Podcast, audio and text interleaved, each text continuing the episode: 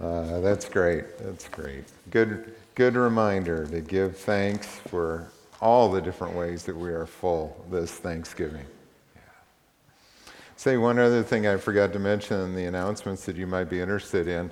Uh, you know, the shoe boxes that we collected, I was told, uh, Lisa counted them, there were 158 shoe boxes that you packed which is just wonderful to think about uh, the children who will be receiving those uh, gifts this year, too. Thanks for your participation in that as well.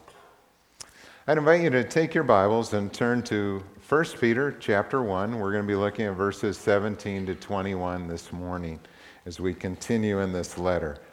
And let me read this passage for us as we begin. 1 Peter 1 17. Since you call on a Father who judges each man's work impartially, live your lives as strangers here in reverent fear. For you know that it was not with perishable things such as silver or gold that you were redeemed from the empty way of life handed down to you from your forefathers, but with the precious blood of Christ, a lamb without blemish or defect. He was chosen before the creation of the world, but was revealed in these last times for your sake. And through him you believe in God, who raised him from the dead and glorified him. And so your faith and hope are in God. Let's pray. Father, what a great passage that talks about, again, the blood of Christ that redeemed us, that paid the penalty for our sins, that washed us. All those things that we were just singing about a few minutes ago, we're going to talk about this morning. And I pray that we would be moved in our hearts Lord, move to serve you, move to give you our life fully and to walk in a way that pleases you. Help us, Lord, to understand the great price you paid for our salvation. Amen. There are many things that a person can choose to build their life around. For most people in our world, I think the two primary things that they think about in that way are their work and their family. And all of life tends to center around that. Sometimes people get out of balance and they put so much into their work that they become workaholics. That's sort of the driving thing in their life and affects every decision they make or everything that they do. And for others, the family is more important, and considerations there affect the choices we make in our time. But there are also people who really live for the weekend. You know, recreation's high on the scale, and they, they live for those opportunities to uh, be involved in climbing or biking or running or things like that. Some people, it's sports, cheering on their favorite team or teams, and they follow them religiously, if you will. And for others, it's maybe a special interest that they have, a hobby or a craft. But there are a lot of things that people can choose to build their life around. But as good as all of those things are, or as interesting as they may be, for the Christian, there is something else that comes first, and that is our relationship with God. God is to be at the center, if you will, of everything that we do, that our thoughts should be directed toward Him in a way that asks Jesus what is it that you want me to do? How do you want me to live my life? Or what is it that you want me to prioritize in my life? In both the Old Testament and the New Testament, we see those instructions. For example, in the Ten Commandments, the first commandment says that I am the Lord your God. You shall have no other gods before me. That God comes first in all of life, not just our worship. And Jesus in the New Testament said that we are to love the Lord our God with all our heart, with all our soul, and with all our mind. This is the first and greatest commandment. And he emphasized that as well, that in all of life, God comes first. What does that look like? And what does that mean? Those are the things we're going to talk about this morning. Because when we put God first in our life, the Bible has a word for that. And that word is reverence. Reverence. To revere someone is to love or honor and respect them. It's to give them their proper place in our life. And so when we give God that proper place in our heart, in our life, that is reverence. Reverence isn't just, you know, coming into a worship service and being quiet, or isn't just pausing to listen to God at one day a week or one time in the week. No, reverence for God is really listening to Him every day in all that we do. When Solomon wrote about our relationship with God, he used an Old Testament phrase to describe that in Proverbs 9:10. He said, "The fear of the Lord is the beginning of wisdom." He said that, that that fear of God, that reverence for Him, is really the starting point of a wise and godly life. And I think that's what Peter is getting at here when he tells us in verse 17 that since we call on a Father who judges each man's work impartially, we are to live our lives as strangers here in reverent fear. Reverent fear. Why should we fear the Lord? Well, there are three reasons that are given in this text. Number one, we are to fear the Lord because he is our Father. He's our Father. And it is a remarkable thing that we can call God Father. You know, Jesus taught us to do that. He taught his disciples that when they pray, they should call upon God as their Abba Father, their daddy, if you will, a, a, term of intimacy, the kind of term that a child would use for his father. And to say that we could call this awesome, holy God, the creator of the universe, our daddy, was really an unusual thing. You know, the pagans around Israel knew nothing like that. Their gods were capricious and malevolent. Uh, their gods were gods that you couldn't really trust. You tried to appease them, but you never knew if you could really trust them. And here Jesus comes along and he says that we can come to God as our Father. God is holy. He's awesome. We are to fear him. But the fear that's described here is not one of that kind of dreadful terror that those who do not know God experience. I think in the Chronicles of Narnia, C.S. Lewis pictured it well by using Aslan, the lion, as the symbol of Christ. And Aslan to the children is, on one level, terrifying. I mean, he's a lion. You know, he's powerful. He could sweep them away with one blow of his paw. And yet he is good and he is loving and he cares for them. That's how God is as our Father. He is awesome in his holiness, but he is loving in his goodness toward us. And he invites us to call him our dad. J.I. Packer wrote in his classic, Knowing God, he said, If you want to judge how well a person understands Christianity, find out how much he makes of the thought of being God's child and of having God as his father. If this is not the thought that prompts and controls his worship and prayers and his whole outlook on life, it means that he does not understand Christianity very well. For everything that Christ taught, everything that makes the New Testament new and better than the Old, everything that is distinctively Christian, is summed up in the knowledge that God is our Father. And so here Peter comes to us and he says in verse 17, Since you call on God as Father, you know, that's what Jesus again taught us to come at any time to God and to bring our requests, to call on Him as Father. Then, now I want you to live your lives here in reverence toward Him. Peter says we are to honor God as Father, and if He is our Father, then we should make it our desire to please Him. And the desire to please our parents is one of the strongest drives that children have. Recently, we helped our kids to buy uh, some balance bikes for our grandkids. And they were excited about it. It was going to be a birthday present for them. And so they got these balance bikes to help them learn to ride. They're going to be like five and three here. And uh, they were out on their bikes in that driveway and going down the road. And they were so excited. Big smiles on their faces, you know, as they're learning to ride a bike and experience that skill. And when a child learns to ride a bike, who is it that they want to see them? I mean, who is it that they, they look over to make sure that they're watching? It's mom and dad, right? I mean, every child wants to please their parents in that way. They're so proud of their accomplishments and they want their mom and dad to be watching.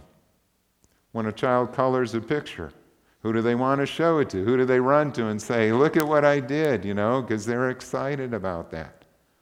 Or when it's that first recital, or that first hit in a game, or that first shot that they make and their parents are there watching, who do they look to in the stands? It's mom and dad. And if we could transfer that thought to our relationship with God, it would help us tremendously. That God loves us, He is pulling for us, if you will, He is on our side. And His delight is when His children come to Him in prayer, or His delight is when His children obey Him and love Him and respond to Him. He desires us to come into His presence. And does that understanding of God as our Father motivate you to want to please Him in everything you do? We are also to fear the Lord because He is our judge. We need to remember that the one that we call Father is also the judge of all the earth. And Peter tells us here that he will judge each man's work impartially. That means there's no favoritism. He is just, he is fair. Everyone gets treated the same way or equally, if you will. There's no privilege to the rich, there's no privilege to the poor. All are judged equally according to what we know. One day we're going to stand before Him, and the Bible tells us that nothing in all creation is hidden from God's sight. Everything's uncovered and laid bare before the eyes of Him to whom we must give an account.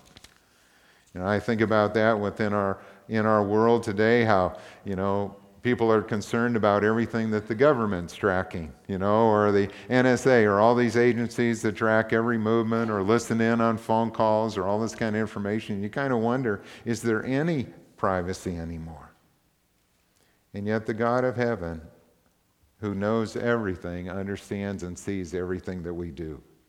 There's no secrets with him. One day the books are going to be open and our life's going to be there to be examined before the Lord. For the believer, it's not a judgment for salvation. It's not whether we are in or out, but it is a judgment of our life and how we use the gifts that we were given, how we use the time that God gave us, how we use the skills that we were given. Did we live in a way that honors Him? And that is pretty sobering to think about. I mean, you know, if God were to look at your schedule, would he see that he has a priority in your life? If he looked at our checkbook or our bank account, would he see that we are putting him first in our giving? If he looked at our relationships, would he see that we honor him in the way that we treat one another? And what about all those things that he's asked us to do that we maybe haven't done or ignored? One day the books will be open and every life will be reviewed before Him. And that knowledge that God is our judge should be something that again motivates us to want to please Him, to live in a way that honors Him. And because God knows our heart, we don't want to presume upon His grace. I mean, God's grace is not a license to sin. And sometimes you run into people who kind of think that way like, well, if God's forgiven all our sins, then really does it matter how I live? Let me give you an example of one man who thought that way. D.A. Carson's a professor at Trinity uh, Evangelical Divinity School, the seminary for the Free Church. And there was a young man that he was meeting with who came from French West Africa and they were getting together to practice German. This man spoke French. D.A. Carson speaks French as well as English. I think he speaks about 17 different languages. He's one of those guys who just has a gift for that. So he was meeting with this student to practice German. And they'd get together, and after they had worked on that for a while, sometimes they'd get tired, and so they'd switch to French and they'd go out for coffee or a meal or something like that. And he began to get to know this young man, and he found out that his wife was in London training to be a medical doctor. Uh, he was an engineer who needed fluency in German in order to pursue the doctoral studies that he wanted to do in engineering back in Germany. And D.A. Carson said, I soon discovered, though, that once or twice a week this man disappeared into the red light district of town. And obviously, he went down to pay his money and have his woman. And eventually, I got to know him well enough that I asked him what he would do if he discovered that his wife was doing something similar in London. Oh, he said, I'd kill her. Well, that's a bit of a double standard, isn't it? I asked. He said, You don't understand. Where I come from in Africa, the husband has the right to sleep with many women. But if a wife is unfaithful to her husband, she must be killed. But you told me you were raised in a mission school. Uh, you know that God doesn't have a double standard like that. And he gave me a bright smile and he replied, Ah, God is good. He's bound to forgive us. That's his job. You know, that kind of attitude is presuming upon God's grace. And if a person continues to sin in such a high handed way, the truth is that they're probably not a Christian at all. John, in his letter, said, We know that we have come to know him if we obey his commands. And the man who says, I know him, but does not do what he commands is a liar, and the truth is not in him. Obedience is the proof of our faith. We don't obey God in order to earn our salvation. We obey God because He's changed our heart and we want to please Him. We want to do the things that are pleasing to Him. That's why John will go on to say that no one who lives in Him keeps on sinning. No one who continues to sin has either seen him or known him. Because if we really come to know Christ, there is this fundamental change in our heart and our desire, our attitude, that we want to please the Lord. And when we sin, we are grieved, and we sense that. We sense the Holy Spirit convicting our hearts. We're disappointed in what we've done, even in ourselves. And we want to please Him, and we ask for His forgiveness. God's Word pricks our conscience. God's Word is the guide that shows us how we should live, and the Holy Spirit uses that to bring conviction to our hearts. You can think of it like this that when you're driving down the highway and you're just kind of cruising along, and maybe you haven't been thinking about the speed, you know, or anything, you're just going with the traffic, and you notice a state trooper on the side, what do you do? You know, the, the first thing you probably do is if you feel like you're going too fast, you're probably going to let up on the accelerator. And the second thing is you're going to look at the speedometer and check your speed. It's almost instinctive that we do that. That's the role the Word of God plays in our life. It reminds us of what it is that God expects. It convicts us of our sin. And again, the Holy Spirit uses that and it causes us to examine our lives. Because it's so easy in life to just go with the flow, to kind of go with what's happening around you or the busyness of our days or schedules, and to live without thinking or reflection. If we're not having a regular time, like a quiet time when we come before the Lord, if we're not having a regular prayer time when we just sit in His presence and pray and think about life and pray for our family, our children, our relationships, our work, those kind of things we're not going to examine our heart to see if we really are living in the way God wants us to. We need those times when we say to the Lord, Lord, am I going too fast? God, am I doing what it is you want me to do? Is my life pleasing to you? Lord, is there anything hindering my relationship with you? Is there any sin I need to confess? And we listen to the Lord and we bring it before Him. And in those quiet times, we make it our desire then to honor God and to please Him by our life and by our actions.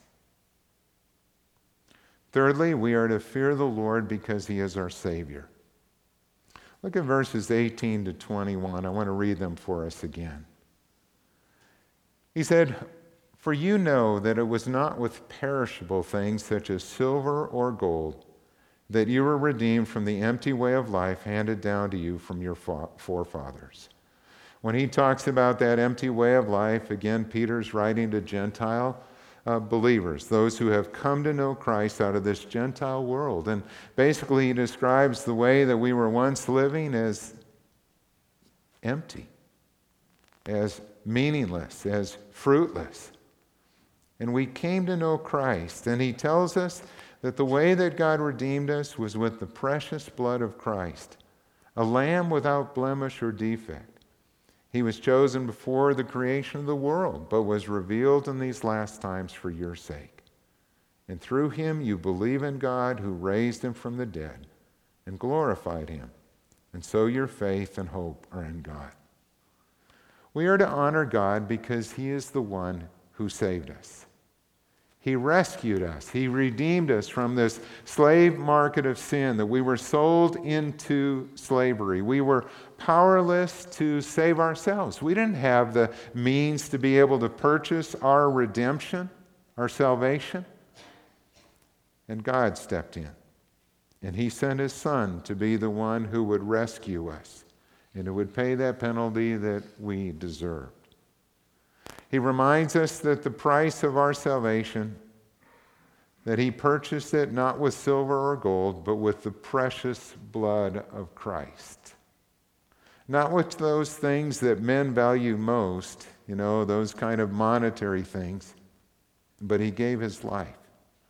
And he describes the blood of Christ, he describes Jesus here as the lamb without blemish or defect. What does that bring to mind? It brings us back to the Exodus when God gave the instructions to Moses that every household was to pick a lamb, a lamb without spot or blemish that was to be slain. And that blood was to be taken and put upon the doorposts of their house. And when that destroying angel saw it, he would pass over, and their life would be saved.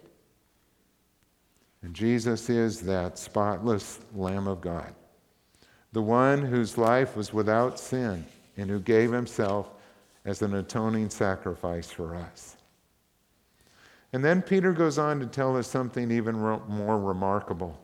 He tells us that Christ was chosen to be our Savior before the worlds were even made.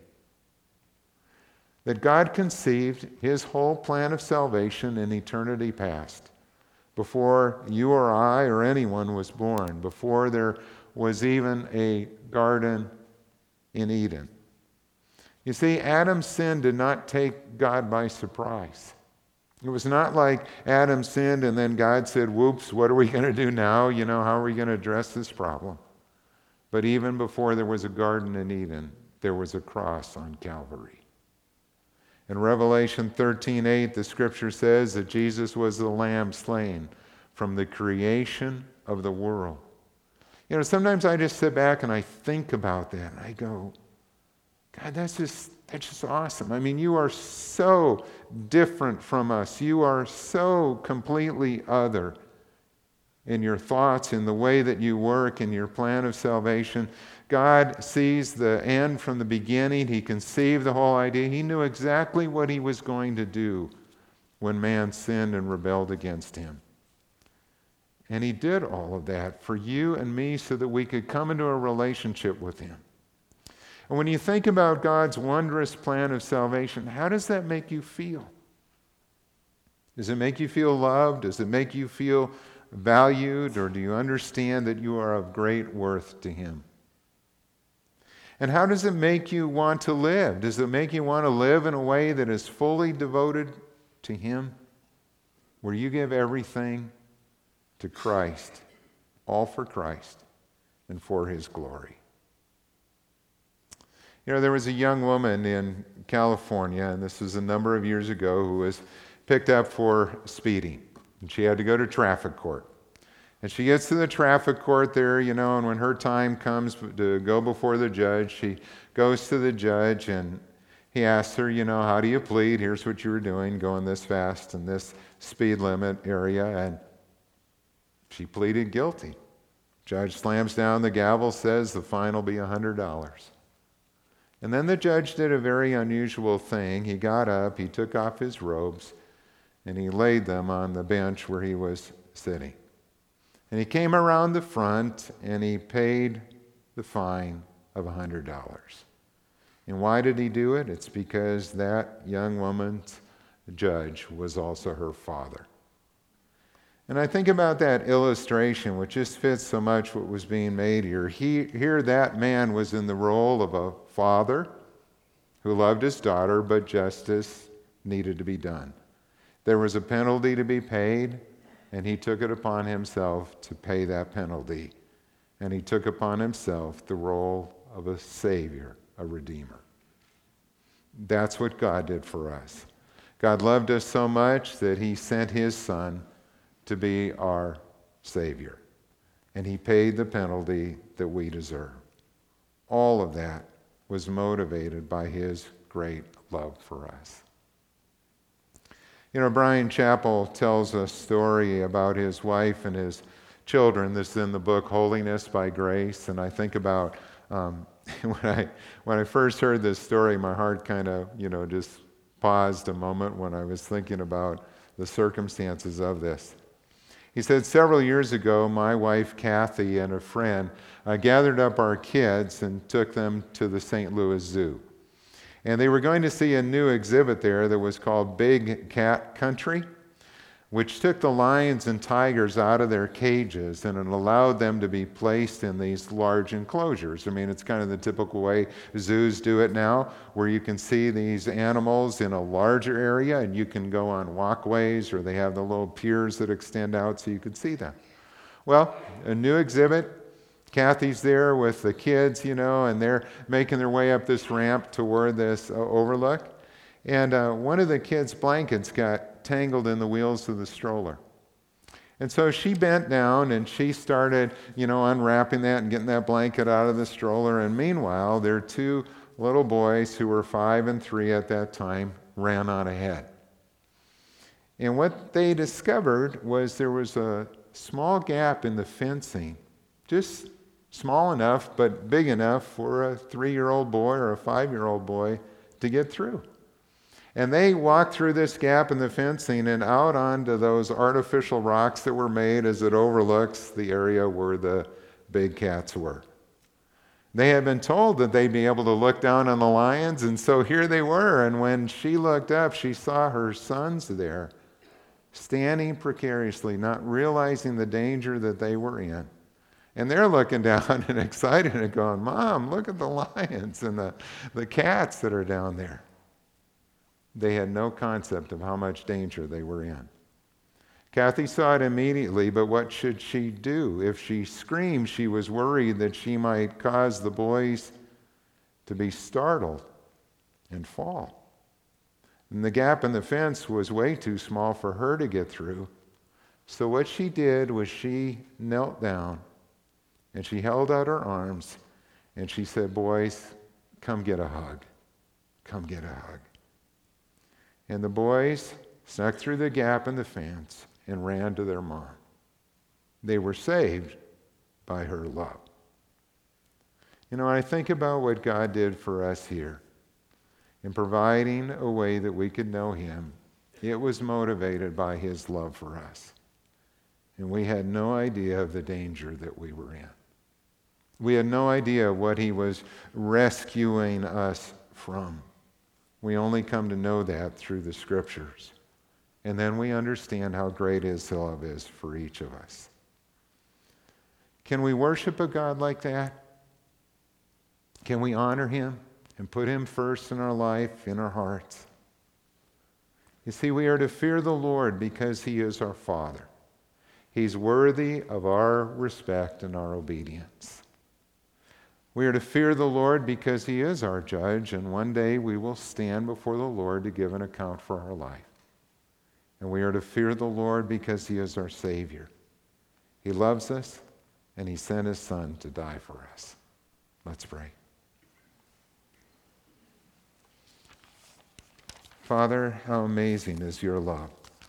That you would do all of this, and that in your mind you conceived all of these things before the worlds were even made. And you've prepared a place for us that one day we will be with you forever in eternity. And Lord, I pray that we would choose to live each day in light of what is to come. That we would set our hearts to please you, to honor you, to put you first in our life.